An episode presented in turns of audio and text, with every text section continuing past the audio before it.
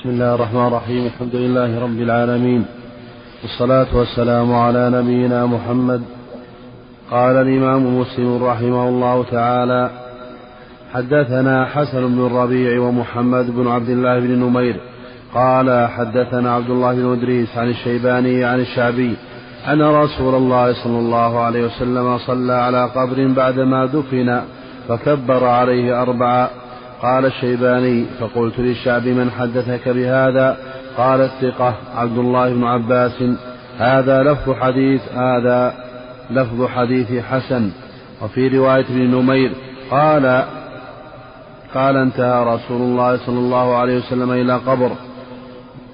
قال انتهى رسول الله صلى الله عليه وسلم إلى قبر رطب فصلى عليه وصفوا خلفه وكبر أربعة.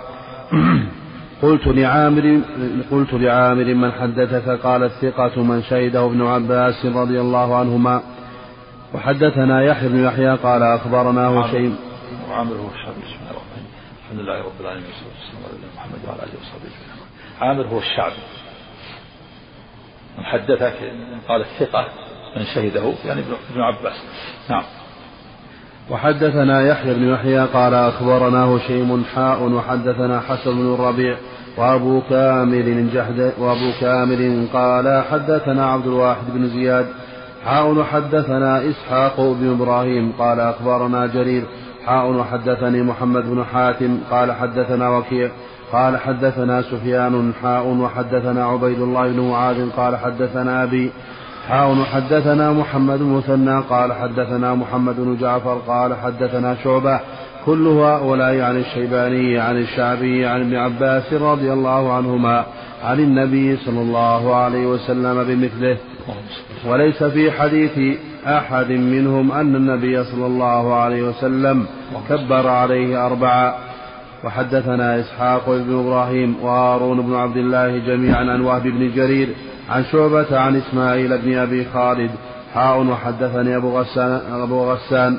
محمد بن عمرو الرازي قال حدثنا يحيى بن الضريس يحيى بن ضريس قال حدثنا إبراهيم بن طهمان عن أبي حصين كلاهما عن الشعبي عن ابن عباس رضي الله عنهما عن النبي صلى الله عليه وسلم في صلاة على القبر نحو حديث الشيباني ليس في حديثه مكبر أربعة وحدثني إبراهيم بن محمد بن عرعرة السامي قال حدثنا غندر قال حدثنا شعبة عن.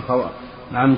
عن حبيب بن الشهيد عن حبيب بن الشهيد عن ثابت عن أنس رضي الله عنه أن النبي صلى الله عليه وسلم صلى على قبر وحدثني أبو الربيع الزهراني وأبو كامل فضيل بن حسين الجحدري واللفظ لأبي كامل قال حدثنا حماد وهو ابن زيد عن ثابت البناني عن أبي رافع عن أبي هريرة رضي الله عنه أن امرأة سوداء كانت تقم المسجد أو شابا أو شاب أو شابا ففقدها رسول الله صلى الله عليه وسلم فسأل عنها أو عنه. فقالوا مات قال أفلا كنتم آذنتموني؟ قال فكأنهم صغروا أمره أو أم صغروا أمرها أو أمره. فقال دلوني على قبره فدلوه. فصلى عليه فدلوه. فقال دلوني على قبري على قبره فدل فدلوه. يعني, يعني أخبروا عما دلوه مثل تدل الشيء في البئر. يقال دلوه. دلوه يعني دل الحبل في البئر. أما دلوه يعني أخبروه. نعم. فدلوه. نعم. فدلوه فصلى عليها ثم قال إن هذه القبور مملوءة ظلمة مملوءة ظلمة على أهلها وإن الله عز وجل ينورها لهم بصلاة عليهم. وحدثنا أبو بكر بن أبي شيبة ومحمد مثنى وابن بشار قالوا حدثنا محمد بن جعفر قال حدثنا شعبة وقال أبو بكر عن شعبة عن عمرو بن مرة عن عبد الرحمن بن أبي ليلى قال كان زيد يكبر على جنائزنا أربعة وإنه كبر على جنازة خمسة. فسألته فقال كان رسول الله صلى الله عليه وسلم يكبرها. هذا الحديث في تكبير على الجنائز. وفيها أن النبي كبر أربعا كبر على نجاشي أطحمة أربعا كانوا يكبروا على الجنائز أربعا. في حديث زيد بن كبر خمسا. والجمهور على أن التكبيرات أربع لا يزاد عليها. كما نقل هذا ابن منذر رحمه الله والنووي رحمه الله قال إن هذا إجماع قال إنها إن أنها استقرت الشريعة على أربع. نقل أيضا الإجماع ابن عبد البر أن الشريعة استقرت على أربع. وأنه كان تكبيرات قبل ذلك خمسا وستا وسبعا لكن استقرت الشريعة على أربع. ولكن النووي رحمه الله إذا نقل الإجماع فالمراد النووي وكذلك ابن المنذر وابن عبد البر كل هؤلاء يتساهلون في الإجماع. إذا نقلوا الإجماع فمراد قول جمهور العلماء. نقل النووي رحمه الله عن القاضي الاختلاف في هذا وقال ذكر نقل القاضي آثار النبي صلى الله عليه وسلم كان يكبر أربعا وخمسا وستا وسبعا وثمانية حتى مات النجاشي فكبر عليه أربعا وثبت على ذلك حتى توفي.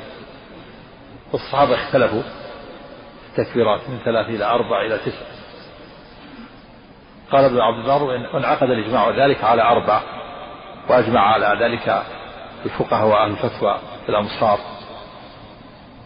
لكن ليس في في ليس هذا إجماعا. وإنما هذا قول الأكثر. لكن الإجماعات التي ينقلها ابن عبد البر والنووي وابن منذر وأشباههم يراد بها قول الأكثر أو قول الجمهور. ولهذا قال ابن عبد البر إن هذا الإجماع واجمع عليه الفتوى قال وما سوى ذلك عندهم شذوذ لا يلتفت إليه. وكذلك النووي رحمه الله قال إن إنما ثبت عن زيد كان زيد يكبر على جائز أربعا وأنه كبر على جائز خمسا. قال إن هذا منسوخ عند العلماء منسوخ. دل عليه الإجماع. وأن, وأن الإجماع كان بعد ذلك. والبخاري رحمه الله بوب قال باب التكبير أربعا. فهو قول الجمهور. أما قول أما القول بأنه إجماع المسألة فيها خلاف بين أهل العلم ولكن الجمهور على أربع. جاء ما يدل على أن عمر رضي الله عنه جمع الناس على أربع تكبيرات فالذي ينبغي أن يقتصر على أربع تكبيرات ولا يزاد. وهذا هو الأولى وهو الأرجح هو الذي عليه الجماهير.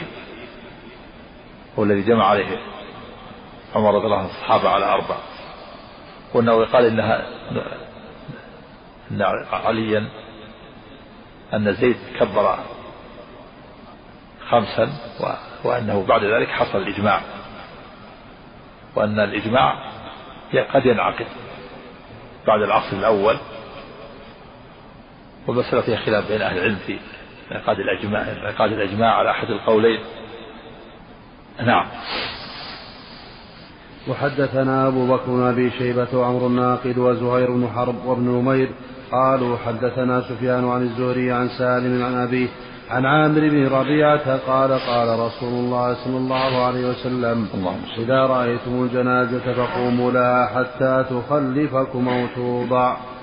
وحدثنا قتيبة بن سعيد قال حدثنا ليث حاء وحدثنا محمد بن رمح قال أخبرنا الليث حاء وحدثني حرملة قال أخبرنا ابن قال أخبرنا ابن وهب قال أخبرني يونس جميعا عن ابن شهاب بهذا الإسناد.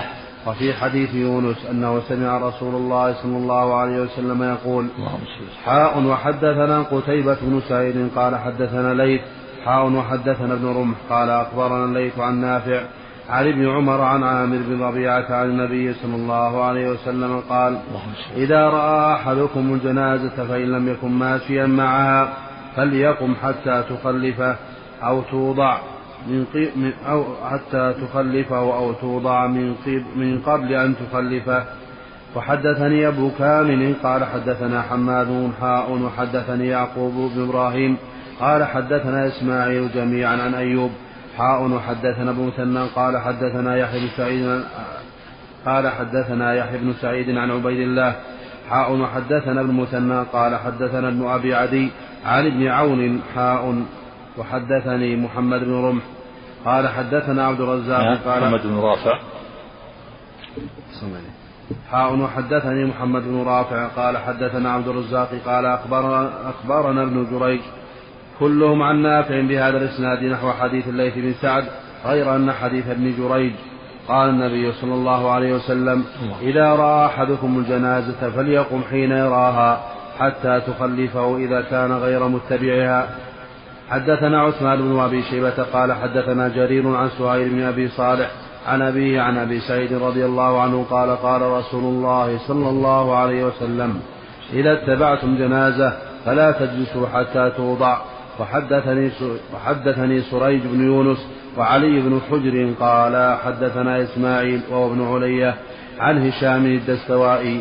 حاء وحدثنا محمد مثنى واللفظ له قال حدثنا معاذ بن هشام قال حدثني أبي عن يحيى بن أبي كثير قال حدثنا أبو سلمة بن عبد الرحمن عن أبي سعيد الخدري رضي الله عنه أن رسول الله صلى الله عليه وسلم قال إذا رأيتم الجنازة فقوموا فمن تبعها فلا يجلس حتى توضع.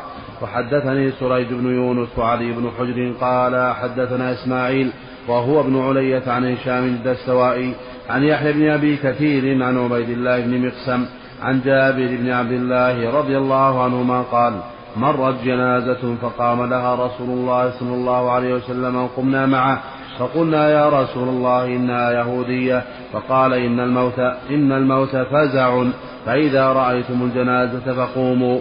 وحدثني محمد بن رافع قال حدثنا عبد الرزاق قال أخبرنا ابن جريج قال أخبرني أبو الزبير أنه سمع جابرا رضي الله عنهما يقول قام النبي صلى الله عليه وسلم لجنازة مرت به حتى توارت وحدثني محمد بن رافع قال حدثنا عبد الرزاق عن ابن جريج قال أخبرني أبو الزبير أيضا أنه سمع جابر رضي الله عنهما يقول قام النبي صلى الله عليه وسلم وأصحابه لجنازة يهودي حتى توارت حدثنا أبو بكر بن أبي شيبة حد قال حدثنا غندر عن شعبة حاء وحدثنا محمد بن مثنى وابن بشار قال حدثنا محمد بن جعفر قال حدثنا شعبة عن عمرو بن مرة عن ابن أبي ليلى أن قيس بن سعد وسهل بن حنيف رضي الله عنهما كانا بالقادسية فمرت بهما جنازة فقاما فقيل لهما إنها من أهل الأرض.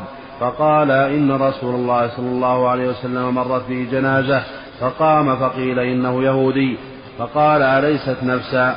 وحدثني القاسم بن زكريا قال حدثنا عبيد الله بن موسى عن شيبان عن الأعمش عن عمرو بن مرة بهذا الإسناد وفيه. فقال كنا مع رسول الله صلى الله عليه وسلم فمرت علينا جنازة. نعم هذه الأحاديث فيها الأمر بالقيام بالجنازة إذا مرت حتى تخلف الإنسان. ولهذا قال إذا اتبعتم الجنازة فلا تجلسوا حتى توضع حتى حتى توضع على الأرض أو تخلف الإنسان. فإذا رأى الإنسان الجنازة فإنه يقوم حتى تخلفه يعني تتوارى عنه أو توضع على الأرض. اختلف العلماء في هذا الأمر. هل هو الوجوب أو الاستحباب والصواب أنه الاستحباب كما سيأتي الأحاديث التي فيها أن النبي صلى الله عليه وسلم قعد قال بعض أهل العلم إنه منسوخ إن الأمر منسوخ. هذا الأمر منسوخ لأنه صلى الله عليه وسلم رأى الجنازة وقعد ولكن الصواب أن هذا ليس نسخ. النسخ لا يصار إليه إلا عند عدم إمكان الجمع والجمع ممكن. بل يحمل الأمر على الاستحباب والجلوس على على الجواز. وفيه بيان الحكمة من القيام بالجنازة وهو أن قول النبي إن إن الموت فزع. وقال وفي لفظ قال إنما قمنا للملائكة وفي لفظ إن للموت فزعا ولو كانت جنازة جنازة غير مسلم ولهذا لما مرت جنازة يهودي قام النبي صلى الله عليه وسلم حتى توارت فالقيام إنما هو من أجل أن الموت فزع للموت فزع وعظام للملائكة. ولأنها نفس من الأنفس. سواء كانت جنازة مسلمة أو غير مسلمة. سواء جنازة مسلم أو غير مسلم فإذا مرت فإنه يشرع يستحب الإنسان أن يقوم حتى تخلفه أو توضع على الأرض. نعم. وحدثنا قتيبة وحدثنا قتيبة بن سعيد قال حدثنا ليث وحدثنا محمد بن رمح بن المهاجر واللفظ له. قال حدثنا الليث عن يحيى بن سعيد عن واقد بن عمرو بن سعد بن معاذ أنه قال رآني نافع بن جبير ونحن في جنازة قائمة وقد جلس ينتظر أن توضع الجنازة فقال لي ما يقيمك؟ فقلت أنتظر أن توضع الجنازة لما يحدث أبو سعيد الخدري رضي الله عنه. فقال نافع فإن مسعود بن الحكم حدثني عن علي بن أبي طالب أنه قال قام رسول الله صلى الله عليه وسلم ثم قعد. هذا هذا الصارف للأمر الوجوب والاستحباب أنه صلى الله قعد القاعدة النبي صلى الله عليه وسلم إذا أمر بشيء ثم لم يفعله فإنه يدل فإن أمره يدل على الاستحباب وعدم فعله يدل على الجواز. فإذا أمر بشيء ثم لم يفعل هذا الشيء دل على أن الأمر ليس وجوب وإنما هو الاستحباب. وكذلك إذا نهى عن شيء ثم فعله دل على أن النهي ليس للتحريم وإنما هو للتنزيه. مثال ذلك نهي النبي صلى الله عليه وسلم عن الشرب قائما ثم شرب قائما في حجة الوداع. لما جاء زمزم وهم يسقون تناولوه دلوا فشرب قائما. فدل على أن الشرب قائما لا جائز. ولكن الشرب قاعدة أفضل والنهي يكون للتنزيه. والفعل يدل على الجواز. نعم. وحدثني محمد بن مثنى وإسحاق وابن إبراهيم وابن أبي عمر جميعا عن الثقفي قال المثنى قال حدثنا عبد الوهاب قال سمعت يحيى بن سعيد. قال سمعت يحيى بن سعيد قال أخبرني واقد بن عمرو قال أخبرني واقد بن عمرو بن سعد بن معاذ الأنصاري أن نافع بن جبير أخبره أن مسعود بن الحكم الأنصاري أخبره أنه سمع علي بن أبي طالب رضي الله عنه يقول في شأن الجنائز إن رسول الله صلى الله عليه وسلم قام ثم قعد. وإنما حدث بذلك لأن نافع بن جبير رأى واقد بن عمرو قام حتى وضعت الجنازة. وحدثنا أبو كريب قال حدثنا أبو زايدة عن يحيى بن سعيد بهذا الإسناد. وحدثني زهير بن حرب قال حدثنا عبد الرحمن بن مهدي قال حدثنا شعبة عن محمد بن المنكدر قال سمعت مسعود بن الحكم يحدث عن علي رضي الله عنه قال رأينا رسول الله صلى الله عليه وسلم قام فقمنا وقعد فقعدنا. يعني في الجنائز. وحدثناه محمد بن أبي بكر المقدم وعبيد الله بن سعيد. قال حدثنا يحيى وهو القطان عن شعبة بهذا الإسناد. وحدثني هارون بن سعيد الأيلي. قال أخبرنا ابن وهب. قال أخبرني معاوية بن صالح عن حبيب بن عبيد عن جبير بن نفير سمعه يقول سمعت عوف بن مالك يقول صلى رسول الله صلى الله عليه وسلم على جنازة فحفظت من دعائه وهو يقول اللهم اغفر له وارحمه وعافه واعف عنه وأكرم نزله ووسع مدخله واغسله بالماء والثلج والبرد ونقه من الخطايا كما ينقى كما نقيت الثوب الأبيض من الدنس وأبدله دارا من خيرا من داره وأهلا خيرا من أهله وزوجا خيرا من زوجه وأدخله الجنة وأعذه من عذاب القبر أو من عذاب النار. قال حتى تمنيت أن أكون أنا ذلك الميت. وفي رواية هو من عذاب في رواية هو من عذاب بالنار. ومن عذاب بالواو لا بأو. واعذه من عذاب القبر أو من عذاب النار. في رواية من من عذاب القبر ومن عذاب النار. بالواو بالواو بدون أو في رواية نعم. نعم. قال وحدثني محمد وقال وحدثني عبد الرحمن بن جبير قال حدثه عن قال حدثه عن أبيه عن عوف بن مالك عن النبي صلى الله عليه وسلم بنحو هذا الحديث أيضا. وحدثناه إسحاق بن إبراهيم قال أخبرنا عبد الرحمن بن مهدي بن مهدي قال حدثنا معاوية بن صالح بالإسنادين جميعا نحو حديث ابن وهب.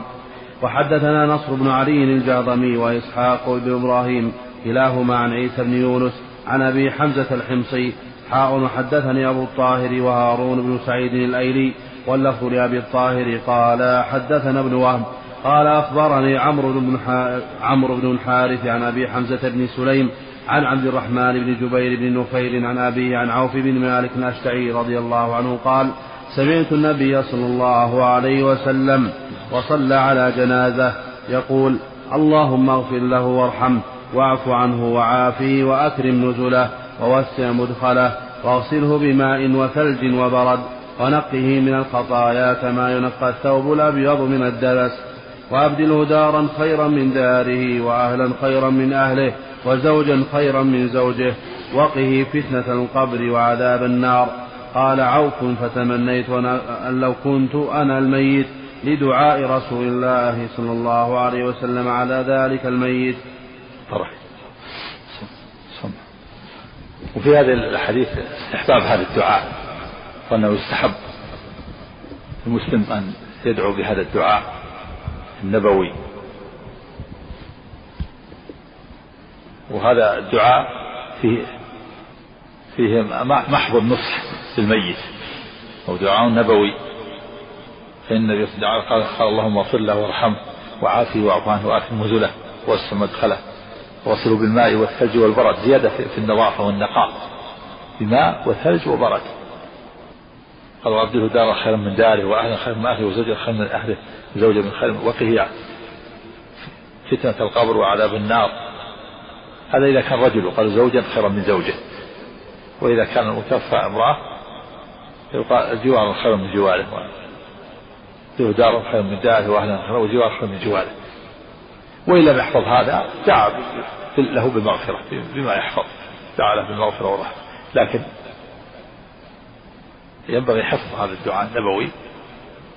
هذا هو الأفضل يدعو بهذا الدعاء. والقاعدة أن أن الأدعية النبوية مقدمة على غيرها.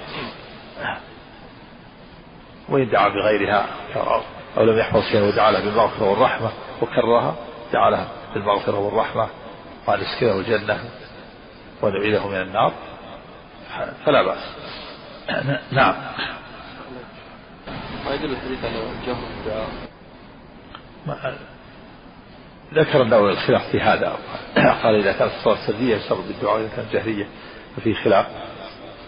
والظاهر أنها أنه أنه سمعوا دعاءها أو أنه علمهم بعد ذلك أو أنه من حوله يسمع يسمع الدعوات. ويحفظها ولا يلزم ذلك أن يكون جهرا. مرتفعا. نعم. شك من الراوي. شك.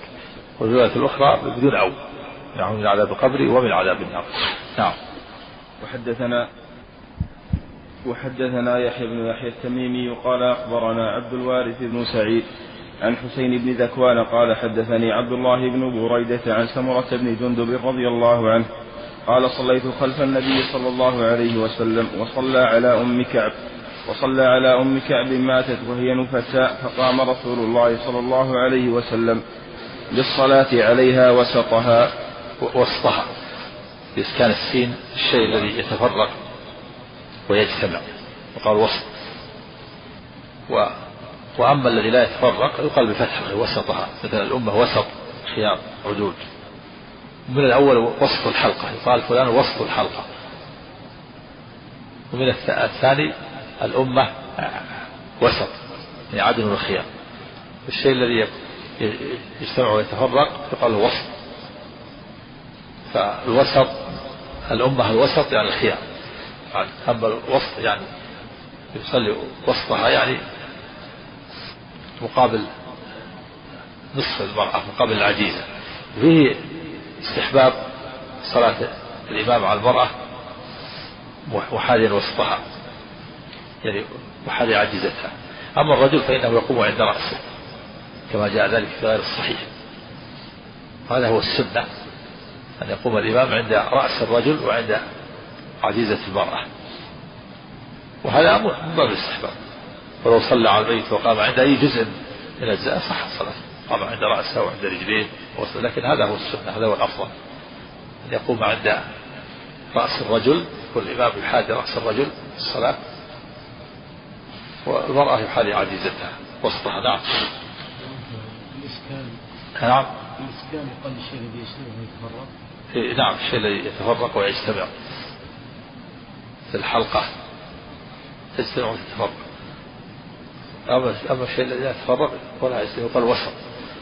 فيقال الأمة وسط. وكذلك جعلناكم أمة وسطا يعني خيارا رجلا نعم إيش؟ لا هذا هذا إلى الله. قد قد لا يكون لها زوج غير هذا الزوج هذا. نعم. قد تكون ما لها غير الزوج هذا. نعم. تكون زوجته في الآخرة. نعم. وحدثناه أبو بكر بن أبي شيبة قال حدثنا ابن المبارك ويزيد بن هارون. حاء وحدثني علي بن حجر قال أخبرنا ابن المبارك والفضل بن موسى كلهم عن حسين بهذا الإسناد ولم يذكروا أم كعب. وحدثنا محمد بن المثنى وعقبة بن مكرم العمي قال حدثنا ابن أبي عدي عن حسين عن عبد الله بن بريدة قال قال سمرة بن جندب رضي الله عنه لقد كنت على عهد رسول الله صلى الله عليه وسلم غلاما فكنت أحفظ عنه. فما يمنعني من القول إلا أنها هنا رجالا هم أسن مني. وقد صليت وراء النبي صلى الله عليه وسلم على امرأة ماتت في نفاسها فقام عليها رسول الله صلى الله عليه وسلم في الصلاة وسطها. وفي رواية ابن المثنى قال حدثني عبد الله بن بريدة. قال فقام عليها للصلاة وسطها. نعم وفيه الصلاة على النفساء وأنه لا حرج في الصلاة على النفساء. ولو ولو كان في المسجد. نعم. حدثنا يحيى بن يحيى وأبو بكر بن أبي شيبة واللفظ ليحيى. قال أبو بكر حدثنا وقال يحيى أخبرنا وكيع عن مالك بن مغول عن سماك بن حرب عن جابر بن سمرة رضي الله عنه قال أتي النبي صلى الله عليه وسلم بفرس معر بفرس معرورا فركبه, فركبه حين انصرف من جنازة ابن الدحداح ونحن نمشي حوله. يعني ليس عليه شيء فرس ليس عليه ليس عليه شيء عارض نعم.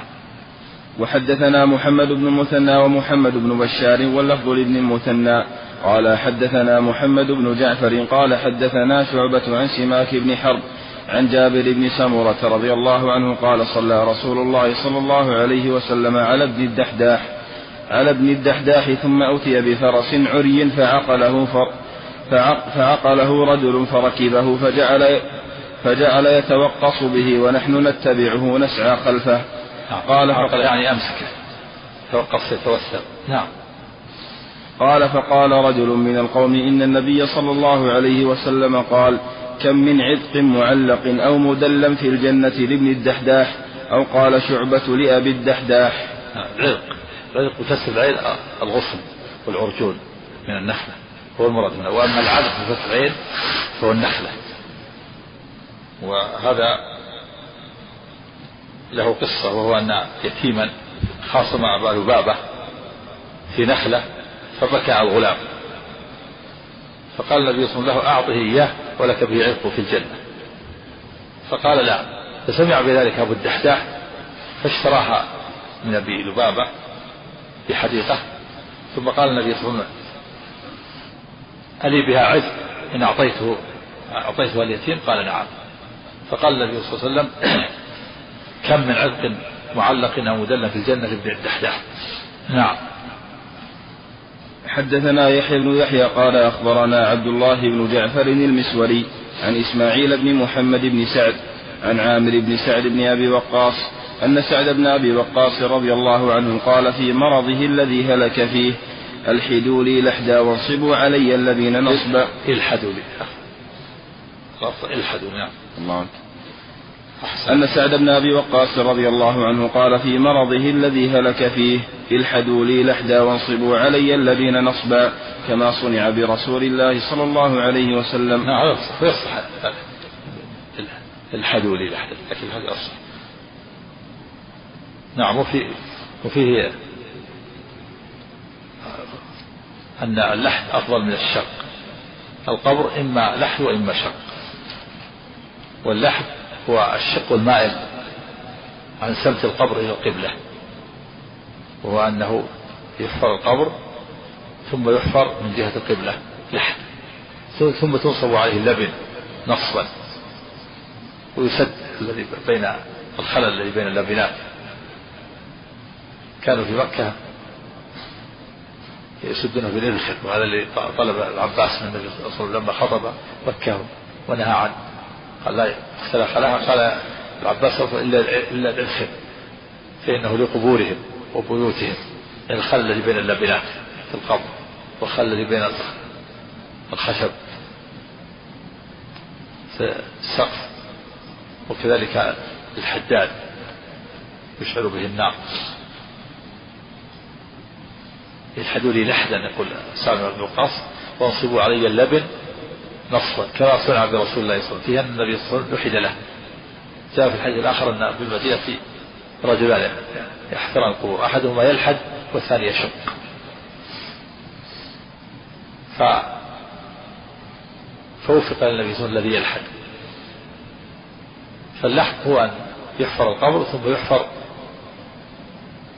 حفرة ثانية من جهة القبلة. قالوا لها اللحد. ويوضع فيها الميت وجهه إلى القبلة. ثم تنصب عليه اللبن نصبا ثم يسد الخلل وهذا هو الذي فعل بالنبي صلى الله عليه وسلم. قال سعد بن أبي وقاص الحدوا لي لحدا. يعني لا تشق شق وانصبوا علي اللبن نصبا كما صنع برسول الله صلى الله عليه وسلم. أما الشق فإنه يشق في يكون شق في القبر بدون لحد. ثم تحفر حفرة في تحت الشق ويوضع فيها الميت. نعم. اللحد أفضل من الشق. نعم. جاء في حديث اللحد لنا والشق لغيرنا. يحتاج إلى تأمل سند الحديث. اللحد لنا والشق لغيرنا. نعم. الشق حفرة ما في لحد. إذا حفر حفر القبر يحفر حفرة تحت. ويضع الميت فيه نعم.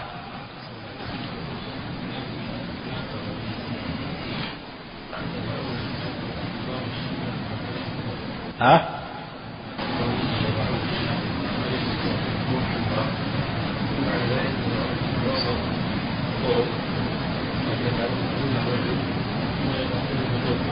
هذا هذا الشق هذا الشق نعم. اللحد يكون من جهة القبلة كما هو موجود الآن نعم حدثنا يحيى بن يحيى قال أخبرنا وكيع وحدثنا أبو بكر بن أبي شيبة قال حدثنا غندر ووكيع جميعا عن شعبة. حاء وحدثنا محمد بن المثنى واللفظ له. قال حدثنا يحيى بن سعيد قال حدثنا شعبة قال حدثنا أبو جمرة عن ابن عباس رضي الله عنهما قال جعل في قبر النبي صلى الله عليه وسلم قطيفة حمراء. قال مسلم أبو جمرة اسمه نصر بن عمران وأبو التياح اسمه يزيد بن حميد ماتا بسرخس. نعم وهذه القطيفة ألقاها الشقران مولى رسول الله صلى الله عليه وسلم. وقال كرهت أن يلبسها أحد بعد رسول الله صلى الله عليه وسلم. اجتهاد منه. وجمهور العلماء على كراهة وضع قطيفة أو نحوه تحت الميت. وأجابوا عنها الحديث بأن شقران انفرد بفعل ذلك. لم يوافقه لم يوافقه غيره من الصحابة نعم. وحدثني أبو الطاهر أحمد بن عمرو قال حدثنا ابن وهب قال أخبرني عمرو بن الحارث.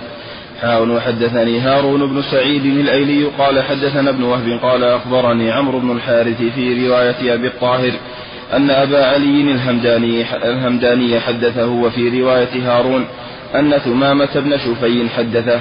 قال كنا مع فضالة بن عبيد رضي الله عنه بأرض الروم. برودس فتوفي صاحب برودس. الله عنك. مكسورة نعم. قال كنا مع فضالة بن عبيد رضي الله عنه بأرض الروم برودس فتوفي صاحب لنا فأمر فضالة بن عبيد بقبره فسوي ثم قال فسوي ثم قال سمعت رسول الله صلى الله عليه وسلم يأمر بتسويتها. نعم. حدثنا يحيى بن يحيى وأبو بكر بن أبي شيبة وزهير بن حرب قال يحيى أخبرنا وقال الآخران حدثنا وكيع عن سفيان عن حبيب بن أبي ثابت عن أبي وائل عن أبي الهياج الأسدي قال قال لي علي بن أبي طالب رضي الله عنه ألا أبعثك على ما بعثني عليه رسول الله صلى الله عليه وسلم ألا تدع تمثالا إلا طمسته ولا قبرا مشرفا إلا سويته. وحدثنيه أبو بكر بن خلاد الباهلي قال حدثنا يحيى وهو القطان قال حدثنا سفيان قال حدثني حبيب بهذا الإسناد وقال ولا صورة إلا طمستها. نعم وفي هذا الحديث الأمر بتسوية القبور والأمر الوجوب أنه يجب تسوية القبور وأنه لا يجوز رفعها أكثر من شبر ولهذا بعث النبي صلى الله عليه وسلم عليا بألا يدع تمثال إلا طمسه ولا قبرا مشرفا إلا سواه. مشرفا يعني مرتفع. فالسنة تسوية القبور ولا يجوز رفعها أكثر من شبر وإذا وجد قبر مرتفع أكثر من شبر فإنه يسوى. لأن رفع القبور وسيلة لتعظيمها وتعظيمها من وسائل الشرك. رفع القبور وسيلة لتعظيمها. وأعظم ذلك وضع القباب عليها. وضع القباب والبناء عليها كل هذا محرم وهو من وسائل الشرك. وكذلك الصلاة عندها والدعاء عندها وتجسيس القبر والكتابة عليه كل هذه من وسائل الشرك ممنوعة وهي النبي صلى الله عليه وسلم عليا ألا يدع تمثال إلا طمسه إذا كان التمثال يطمس وأنه يجب طمسه فكيف يقال أن الأصنام تبقى ولا تكسر؟ هذا من المصائب ومن البلاء أشكل هذا على بعض الناس وعلى بعضهم تسوير العلم. الأصنام التي في, أفغانستان. وقالوا إنها تبقى ويطالبون ببقائها. والنبي لا أرسل عليا ألا التمثال إلا طمسه إذا كان في صورة يطمس إذا كان في في في الورق أو في القماش يطمس فكيف إذا كان قائم؟ ولا سيما وأن هذه التماثيل يقولون إنهم إنه كثير من السياح يعبدونها الذي يأتون. وحتى لو كانت تطمس وسيلة يجب طمس الصور التماثيل وتكسيرها. إذا كان تمثال في قرطاس ورقة أو قماش يجب طمسه وإذا كان مجسم يجب تكسيره وإزالته في الرواية الأخرى أن بعثها علي عليا قال ولا صورة إلا طمستها. وهذه نكرة في سياق النهي. وقاعدة عند أهل العلم أن النكرة إذا كانت في سياق النفي أو النهي أو الشرط فإنها تعم. تعم كل صورة. مجسمة أو غير مجسمة. قائمة أو غير قائمة. لها ظل أو ليس لها ظل. صنعت باليد أو عن طريق الكاميرا أو عن طريق لعموم. لعموم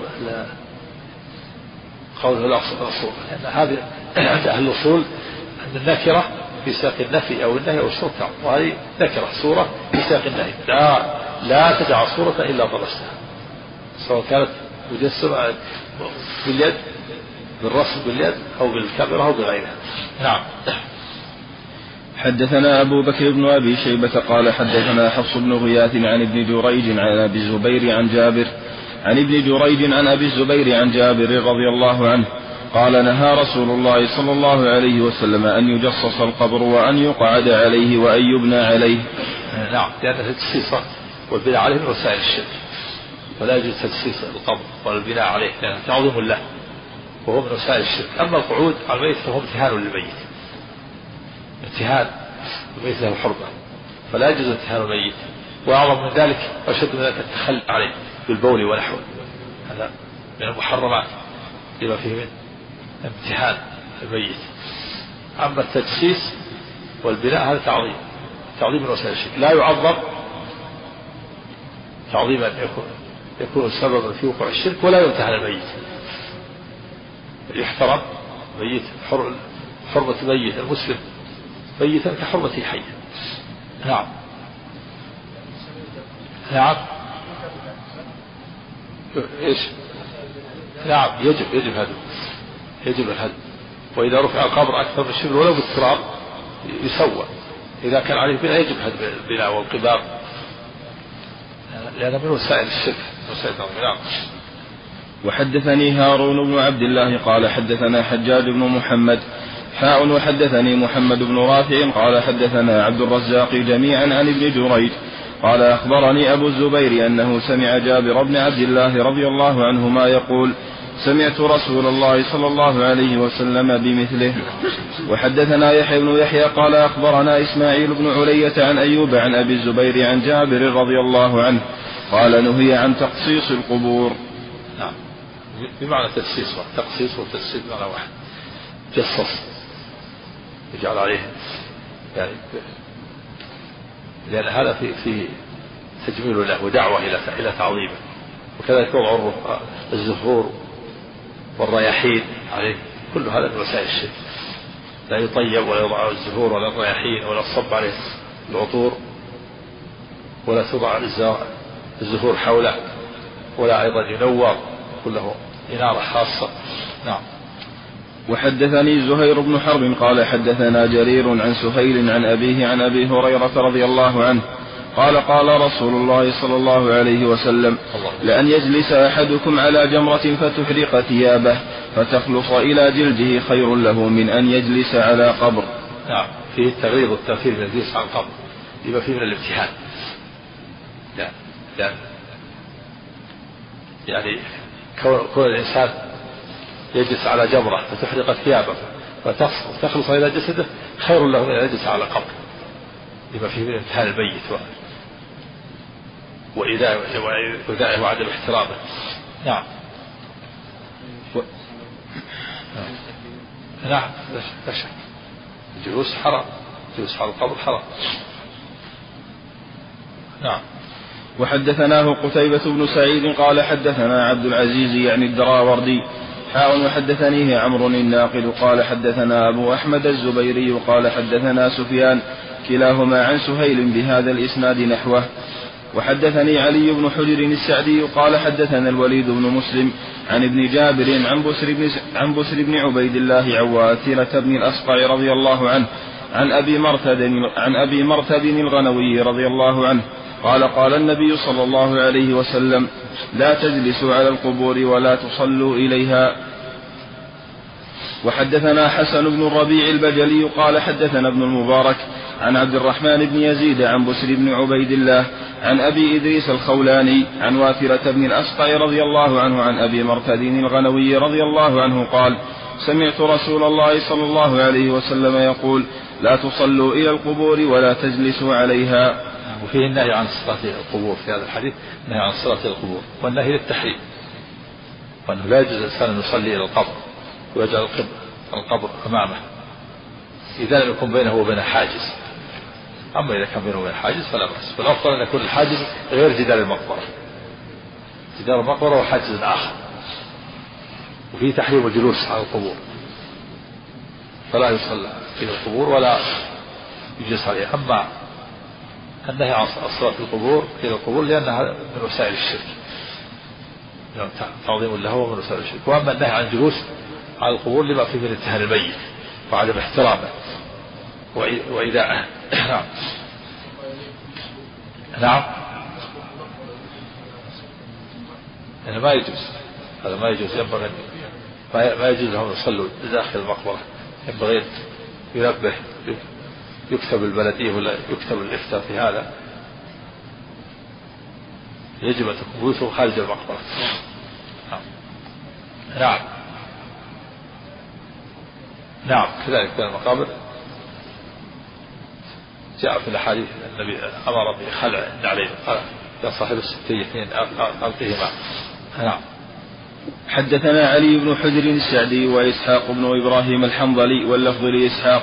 قال علي حدثنا وقال إسحاق أخبرنا عبد العزيز بن محمد عن عبد الواحد بن حمزة عن عباد بن عبد الله بن الزبير أن عائشة رضي الله عنها أمرت أن يمر بجنازة سعد بن أبي وقاص في المسجد فتصلي عليه فأنكر الناس ذلك عليها فقالت ما أسرع ما نسي الناس ما صلى رسول الله صلى الله عليه وسلم على سهيل بن البيضاء إلا في المسجد.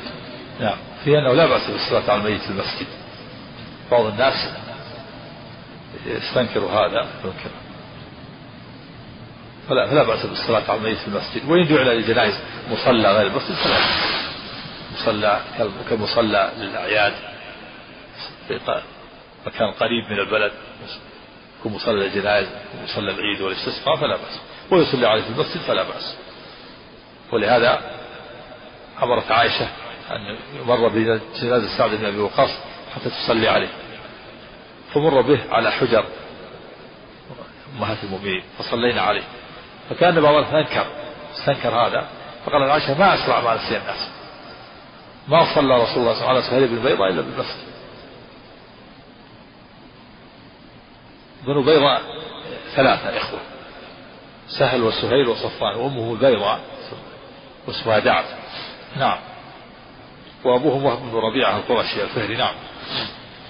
وحدثني محمد بن حاتم قال حدثنا بهز قال حدثنا وهيب قال حدثنا موسى بن عقبة عن عبد الواحد عن عباد بن عبد الله بن الزبير يحدث عن عائشة رضي الله عنها أنها لما توفي سعد بن أبي وقاص رضي الله عنه أرسل أزواج النبي صلى الله عليه وسلم أن يمروا بجنازته في المسجد فيصلين عليه ففعلوا فوقف بهن فوقف به على حجرهن يصلين عليه. أخرج به من باب الجنائز الذي كان إلى المقاعد فبلغهن أن الناس عابوا ذلك وقالوا ما كانت الجنائز يدخل بها المسجد؟ فبلغ ذلك عائشة فقالت ما أسرع الناس إلى ما أسرع الناس إلى أن يعيبوا ما لا, لا ما لا علم لهم به.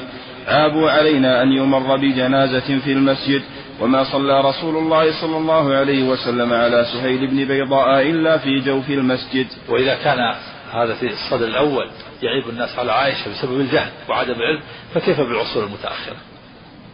كيف بالقرن الرابع عشر والخامس عشر؟ لكن في العصر الأول في الصدر الأول جهل وجد جهل. الناس أنكروا على عائشة. مع قرب العهد بالنبوة ومع ذلك عاب كثير من الناس وسبب هذا العيب الجهل وعدم العلم. ولهذا قالت عائشة ما أسرع الناس إلى أن يعلموا ما لا علم لهم به. يعني بسبب الجهل. والذي ليس عنده علم هو الجهل. وهذا يدل على أن الجهل كثير في هذا العصور المتأخرة والناس بحاجة إلى العلم. ولا يغتر الإنسان بكثرة المدارس والجامعات والكليات وكثرة الكتاب وفشو القلم فإن هذا يكون مع الجهل كم الإنسان يقرأ ويكتب وهو جاهل؟ كم من دكتور من الدكاترة وهو جاهل مركب في دينه لا يفهم شيئا. الناس بحاجة إلى العلم. نعم. وحدثني هارون بن عبد الله ومحمد بن رافع واللفظ لابن رافع قال حدثنا ابن أبي فديك قال أخبرنا الضحاك يعني ابن عثمان عن أبي النضر عن أبي سلمة بن عبد الرحمن أن عائشة رضي الله عنها لما توفي سعد بن أبي وقاص. أن عائشة رضي الله عنها لما توفي سعد بن أبي وقاص رضي الله عنه قالت ادخلوا به المسجد حتى اصلي عليه فأنكر ذلك عليها فقالت والله لقد صلى رسول الله صلى الله عليه وسلم على ابني بيضاء في المسجد سهيل وأخيه. قال مسلم سهيل بن دعد وهو ابن وهو ابن البيضاء أمه بيضاء. حدثنا يحيى بن يحيى التميمي ويحيى بن أيوب وقتيبة بن سعيد. قال يحيى بن يحيى أخبرنا وقال الآخران حدثنا إسماعيل بن جعفر عن شريك وهو ابن أبي نمر عن عطاء بن يسار عن عائشة رضي الله عنها أنها قالت كان رسول الله صلى الله عليه وسلم كلما كان ليلتها من رسول الله صلى الله عليه وسلم يخرج من آخر الليل إلى البقيع فيقول السلام عليكم دار قوم مؤمنين وأتاكم ما توعدون غدا وأتاكم ما توعدون غدا مؤجلون وإنا إن شاء الله بكم لاحقون. اللهم اغفر لأهل بقيع الغرقد ولم يقل قتيبة قوله وأتاكم. وهذا في مشروعية السلام على أهل القبور والدعاء له. وإذا مر بالمقبرة يدعو بهذا الدعاء. السلام عليكم دار قوم مؤمنين. وآتاكم غدا وآتاكم ما توعدون غدا مؤجلون. وإنا إن شاء الله بكم لاحقون. اللهم اغفر لهم. هذا النبي قال اللهم اغفر لأهل بقيع الغرقد. وله الآخر السلام عليكم دار قوم مؤمنين وإنا إن شاء الله بكم لاحقون.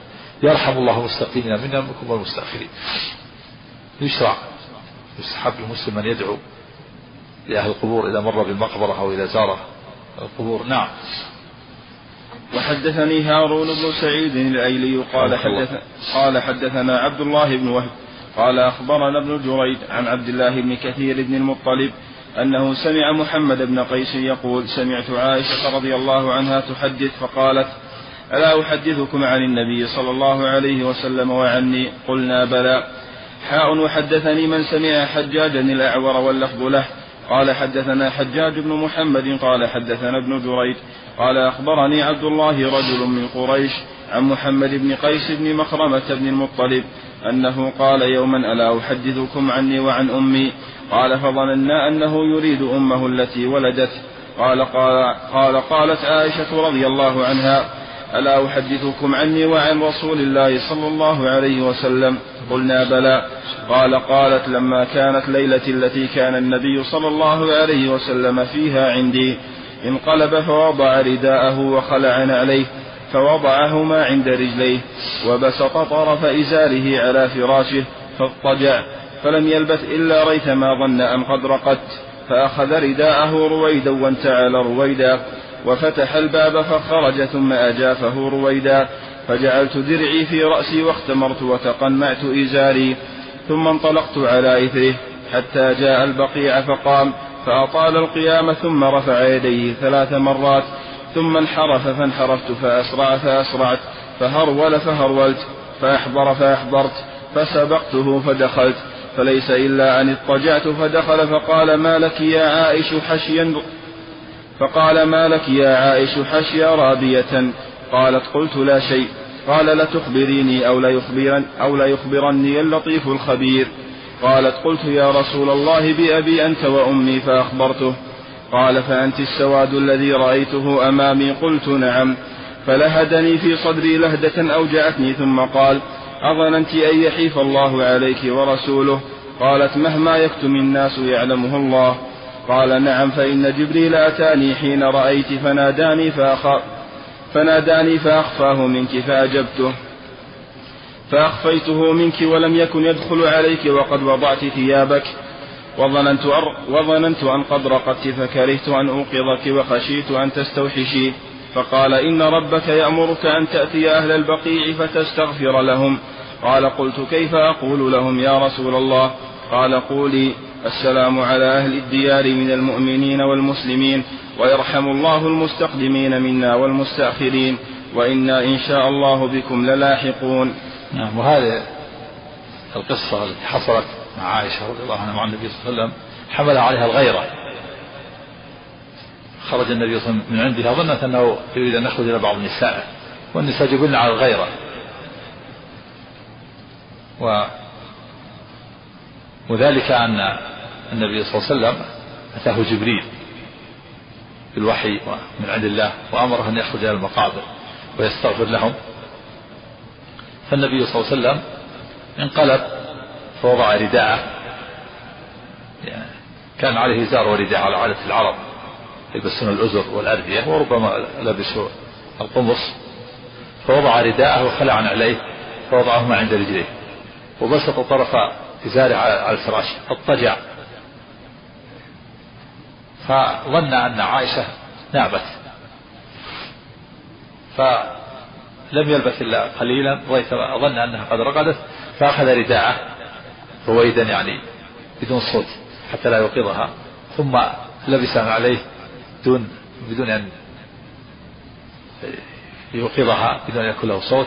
وفتح الباب وأجافه جعله مجافا حتى لا تستوحش وهي لم تنم. لم تنم منتبهة. منتبهة وتنظر ماذا يفعل. والنبي صلى الله عليه وسلم ناداه جبرائيل ولم يدخل عليها لأنها في لأنها على على فراشها وملك كريم. فلما رأت ذلك وخرج أخذتها الغيرة فجعلت درعها في رأسها واختمرت. يعني لبست ثيابها ولبست الخمار على رأسها و وما يوضع على عليها كالعباءة مثلا. وخرجت في إثر النبي صلى الله عليه وسلم. تقنعت. لبست الإزار و لبست ولبست الخمار ومشت خلف النبي صلى الله عليه وسلم. فإذا انحرف انحرفت. وإذا أسرع أسرعت. وإذا هرول هرولت. وإذا أحضر عدا يعني يركض ركضت ليس هناك أحد في الليل. يا آخر الليل. واللي حمل على هذا الغيرة. تخشى أن يكون ذهب إلى بعض النساء. وهذا مما جبل عليه النساء. وإن وإن كنا أمهات المؤمنين أفضل النساء وخير النساء. لكن هذا أمر جبلي ف ثم رأت النبي صلى الله عليه وسلم رفع يديه ثلاث مرات وجعل يدعو لأهل القبور. في مشروعية رفع اليدين في الدعاء للميت عند القبر.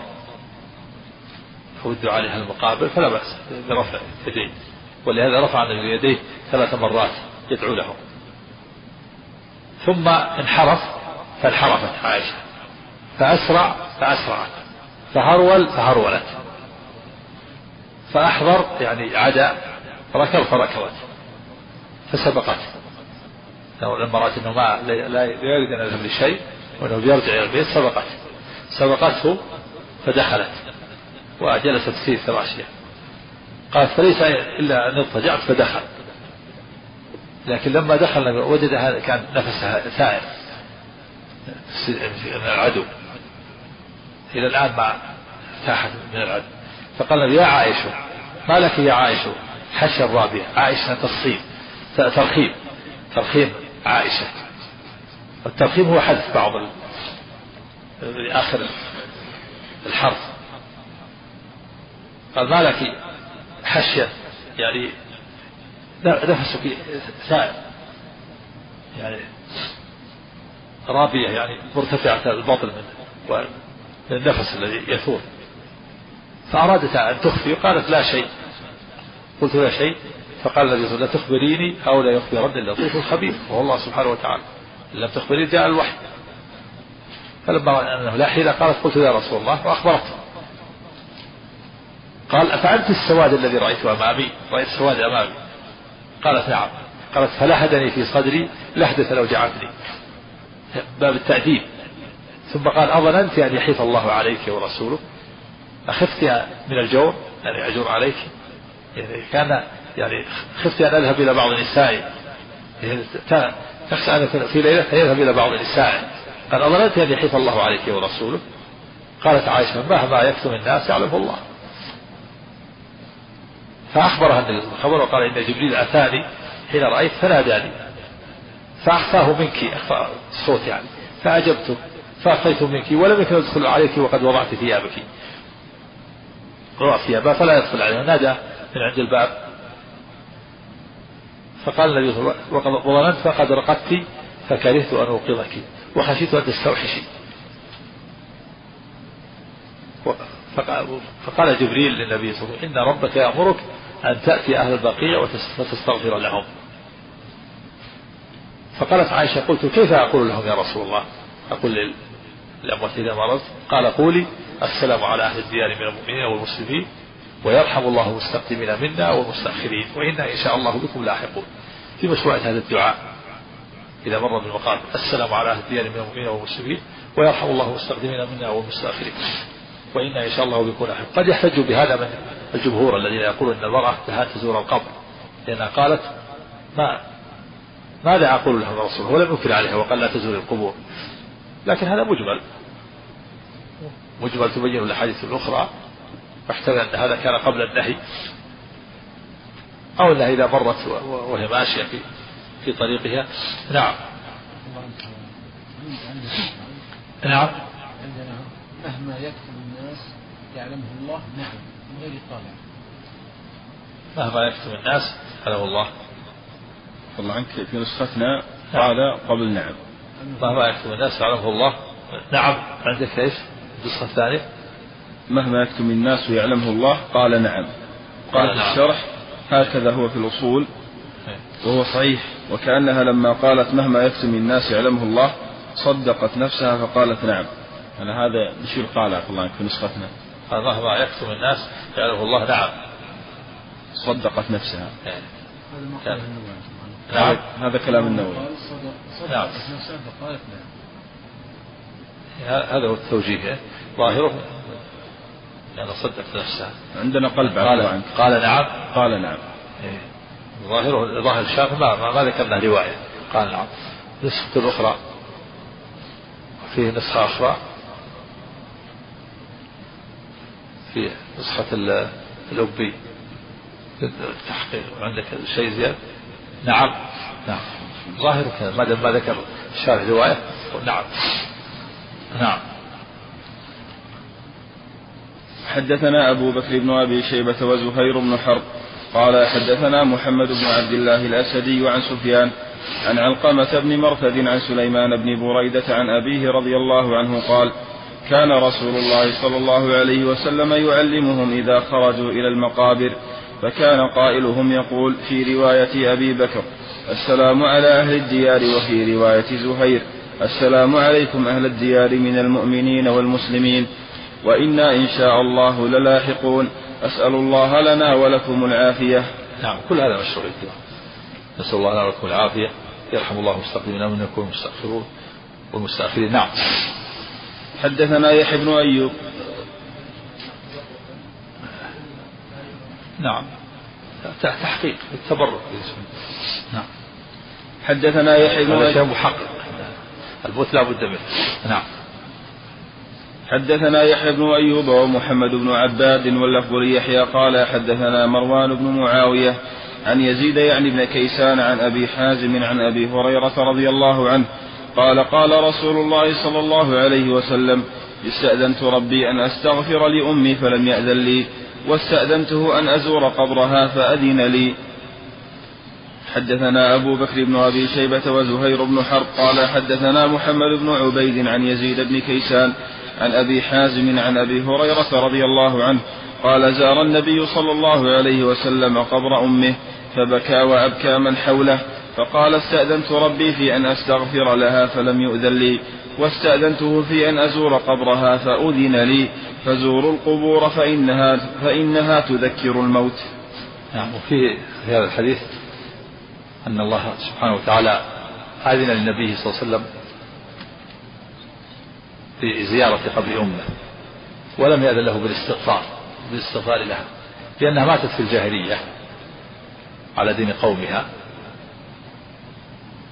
وظاهر الحديث أنها بلغت الدعوة دعوة إبراهيم عليه الصلاة والسلام لأن العرب أرسل إليهم إبراهيم الخليل ثم من بعده إسماعيل.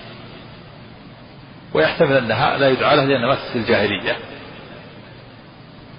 وهذا يدل على أن الدعوة بلغت أبوي النبي صلى الله عليه وسلم.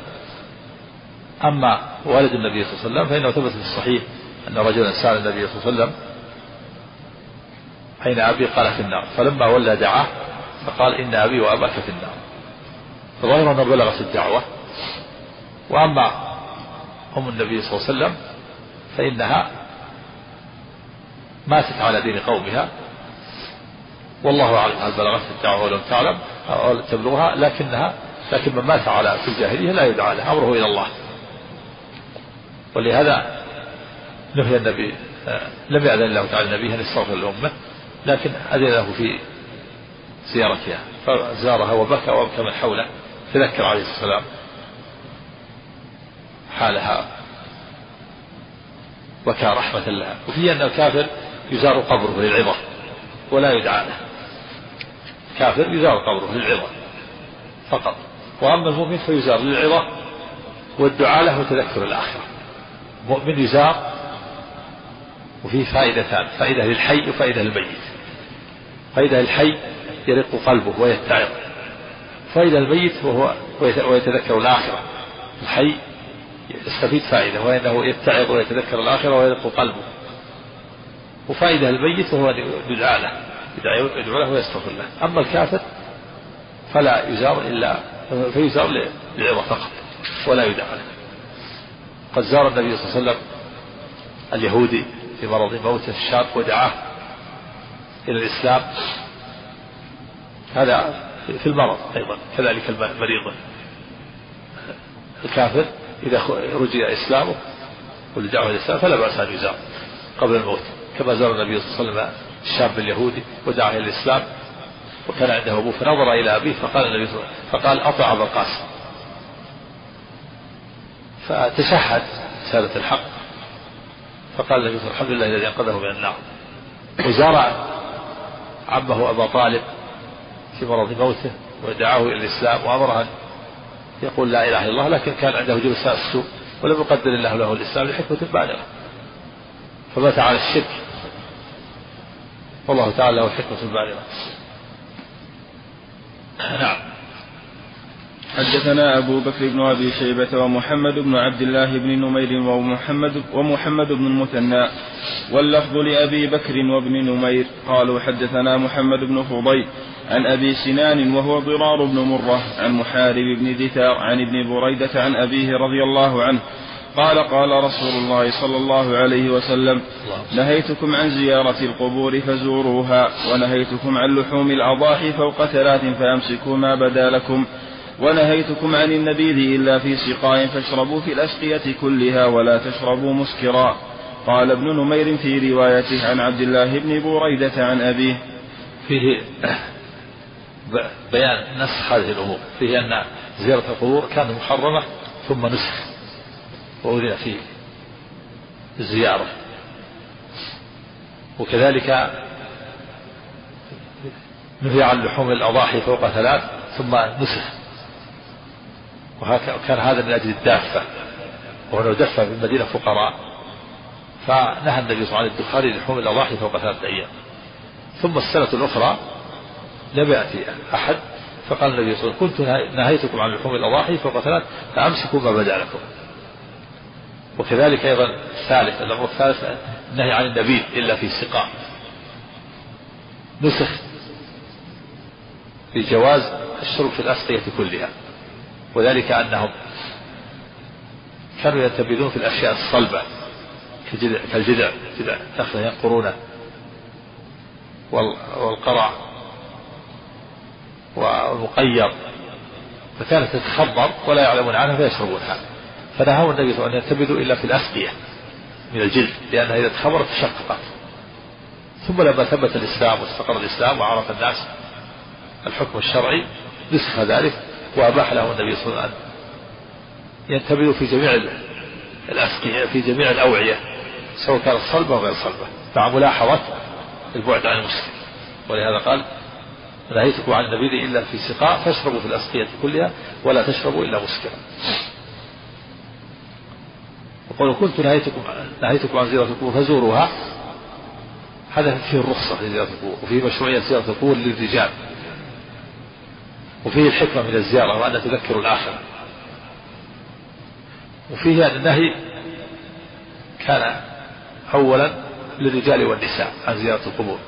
منهي كان النهي عن زيارة القبور للرجال والنساء. ثم رخص جاءت الرخصة. احتمل أن الرخصة للرجال والنساء جميعا. ثم جاء نهي النساء في حديث ام عطية نهينا عن اتباع الجنائز. في الحديث الآخر لعن الله زائرة القبور. وهذا يدل على وهذا يدل على زيارة النساء القبور من الكبائر. ويحتمل أن الرخصة إنما كانت للرجال خاصة. لقوله فزوروها. وهذا خطاب للرجال. كنت نهيتكم عن زيارة القبور فزوروها. أما النساء فبقينا على على النهي. ويؤيد هذا حديث ابن عطية نهينا عن اتباع الجنائز. وحديث لعن الله زائرة القبور. فيحتمل أن الرخصة جاءت للرجال والنساء جميعا ثم نهي النساء أو أن الرخصة إنما جاءت للرجال خاصة لقوله فزورها وبكل حال فالصواب أن النساء منهيات عن زيارة القبور خلافا للجمهور. خلاف الجمهور العلماء الذين يرون أن النساء يجوز لهن الزيارة. ويستدلون بعض الأحاديث ما مر في درس البخاري. نعم. وحدثنا يحيى بن يحيى قال أخبرنا أبو خيثمة عن زبيد اليامي عن محارب بن دثار عن ابن بريدة أوراه عن أبيه الشك من أبي خيثمة عن النبي صلى الله عليه وسلم. حاء وحدثنا أبو بكر بن أبي شيبة قال حدثنا قبيصة بن عقبة عن سفيان عن علقمة بن مرثد عن سليمان بن بريدة عن أبيه رضي الله عنه عن النبي صلى الله عليه وسلم حاء وحدثنا ابن أبي عمر ومحمد بن رافع وعبد بن حميد جميعا عن عبد الرزاق عن معمر عن عطاء الخراساني. قال حدثني عبد الله بن بريدة عن أبيه رضي الله عنه عن النبي صلى الله عليه وسلم كلهم بمعنى حديث أبي سنان. حدثنا عون بن سلام الكوفي قال أخبرنا زهير قال أخبرنا زهير عن سماك عن جابر بن سمرة رضي الله عنه قال أوتي النبي صلى الله عليه وسلم برجل قتل نفسه بمشاقص فلم يصلي عليه. نعم ومشاقص السهام العراض وذلك زجرا عن هذا الفعل حتى لا يفعل ذلك الأحياء فلا يصلى عليهم. فالنبي صلى الله عليه وسلم ترك الصلاة عليه زجرا للأحياء وإلا هو مات لكن زجرا لغيره حتى لا يفعل مثل فعله فيخشى أن لا يصلى عليه. ولكن غير النبي صلى الله عليه وسلم صلى عليه. لأنه مسلم ليس بكافر. فيؤخذ من هذا أنه ينبغي للأعيان من العلماء والوجهاء أن يتركوا الصلاة على قاتل نفسه. زجرا للأحياء حتى لا يفعلوا مثل فعله. لكن يصلي عليه عامة الناس. عامة الناس يصلون عليه. لكن يتأخر بعض الأعيان من العلماء والأمراء. أسوة النبي صلى الله عليه وسلم. يصلي عليه بعض الناس دون الأعيان وأهل الفضل. لأنه ليس بكافر إلا إذا استحل القتل إذا استحله لكنه هذا معصية وكبيرة من كبائر الذنوب. لا يخطي بها عن الإسلام وإن كان متوعد في النار هذا من باب الوعيد. يدل على أنه من الكبائر. من قتل نفسه بشيء عذب به يوم القيامة. كما جاء في الحديث من قتل من تردى قتل نفسه ب التردي في الجبل حينما يتردى في نار جهنم. ومن قتل نفسه بسم يتحسر في نار جهنم. ومن قتل نفسه بحديدة يجأ بها بطنه في نار جهنم. هذا معنى ما ورد في الحديث. هو يدل على أن قتل نفسه من قتل نفسه وقتل غيره من كبائر الذنوب. لكنه لا يخرج من الإسلام إلا إذا استحل. ولو يصلى عليه زجرا له. كلام الشارح على قول قتل نفسه. قال المشاقص سهام عراض واحدها مشقص بكسر الميم وفتح القاف. نعم. وفي هذا الحديث دليل لمن يقول لا يصلى على قاتل نفسه لعصيانه. وهذا مذهب عمر بن عبد العزيز والأوزاعي. وقال الحسن والنخعي وقتادة ومالك وأبو حنيفة والشافعي وجماهير العلماء يصلى عليه. وأجابوا عن هذا الحديث بأن النبي صلى الله عليه وسلم لم يصلي عليه بنفسه زجرا للناس عن مثل فعله. وصلت عليه الصحابة وهذا كما ترك النبي صلى الله عليه وسلم. هذا هو الصواب. الصواب أنه صلى عليه صلي عليه عامة الناس. لكن الأعيان ينبغي أن تأخر عن الصلاة. عليه والعلماء وأهل الفضل زجرا للأحياء زجرا للأحياء لا يفعلوا مثل لأنه مسلم نعم. وهذا كما ترك النبي صلى الله عليه وسلم الصلاة في أول الأمر على من عليه دين زجرا لهم عن التساهل في الاستدانة وعن إهمال وفائه. فأمر أصحابه بالصلاة عليه فقال صلى الله عليه وسلم صلوا على صاحبكم. نعم هذا في أول الأمر. ثم بعد ذلك لما وسع الله عليه قال من ترك دينا فعلي وإلي. ومن ترك دينا فلورثته فكان عليه من ترك مالا فلورثته فكان عليه بعد ذلك يقضي الدين من عنده لما وسع الله عليه. نعم. قال القاضي مذهب العلماء كافة الصلاة على كل مسلم ومحدود ومرجوم وقاتل نفسه وولد الزنا وعن مالك وغيره أن الإمام يجتنب الصلاة على مقتول في حد وأن أهل الفضل لا يصلون على الفساق زجرا لهم وعن الزهري لا يصلى على مرجوم ويصلى على المقتول في قصاص وقال أبو حنيفة لا يصلى على محا لا يصلى على محارب ولا على قتيل الفئة الباغية وقال قتادة لا يصلى على ولد الزنا وعن الحسن لا يصلى على النفساء تموت من زنا ولا على ولدها. ومنع بعض السلف الصلاة على الطفل الصغير واختلفوا في الصلاة صلى الله عليه وسلم صلى على الغامدية التي هجمت قالت توبة توبة لما سأل عمر صلي عليها وقد جاءت فقال النبي لقد تابت توبة لو قسمت على المدينة وسعت خصه منه صلى على المحدود. نعم. واختلفوا في فهو ضعيف القول بأنه لا يصلى نعم.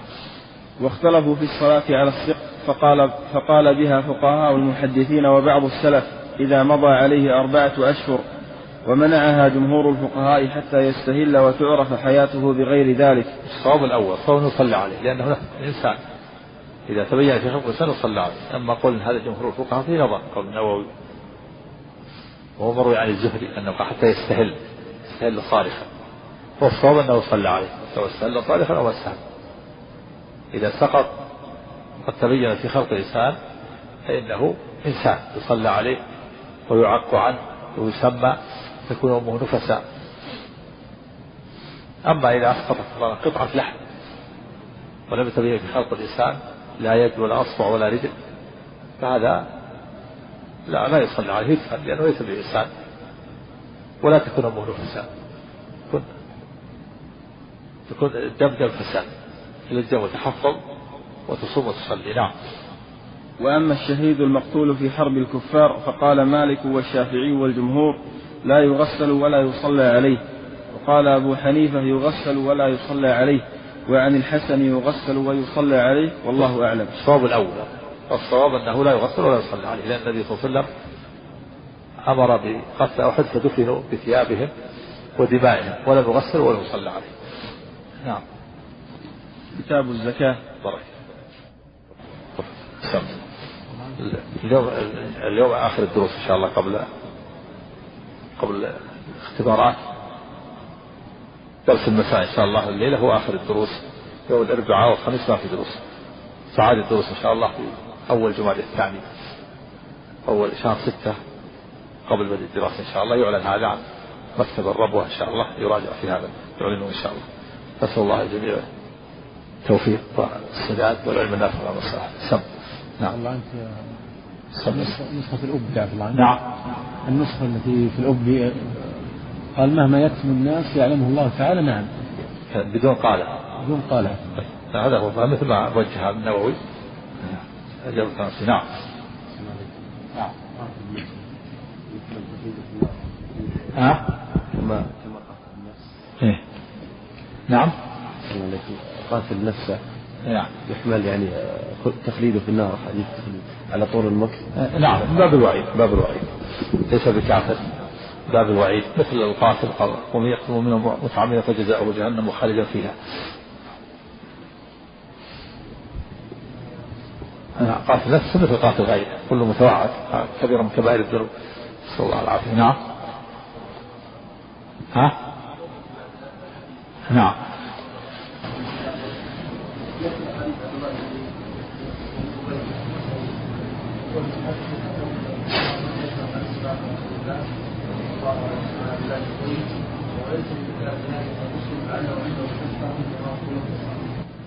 ما القرطبي يشرح حديث عبد الله بن أبي. نعم.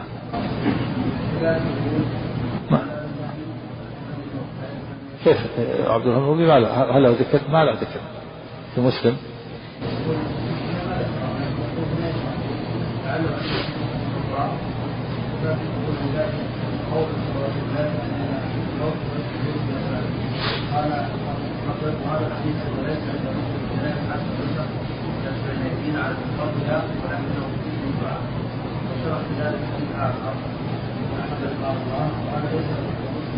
ولكن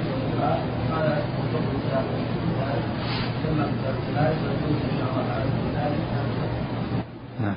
على كل باب الفائدة نعم أقول من باب الفائدة هو. ذكر ما, ما يتعلق بالأحاديث. نعم. نعم. ها؟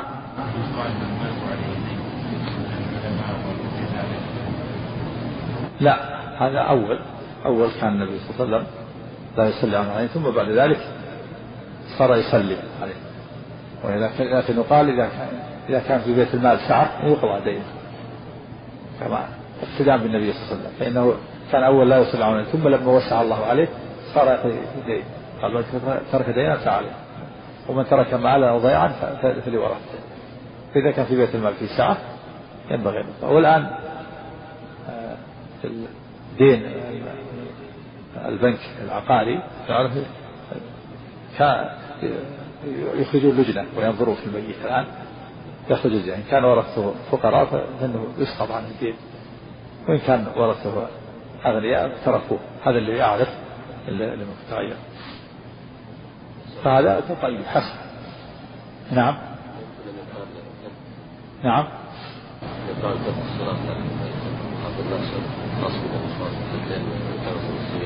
لا. الخصوصية تحتاج إلى دليل. الأصل عدم الخصوصية إلا بدليل. نعم.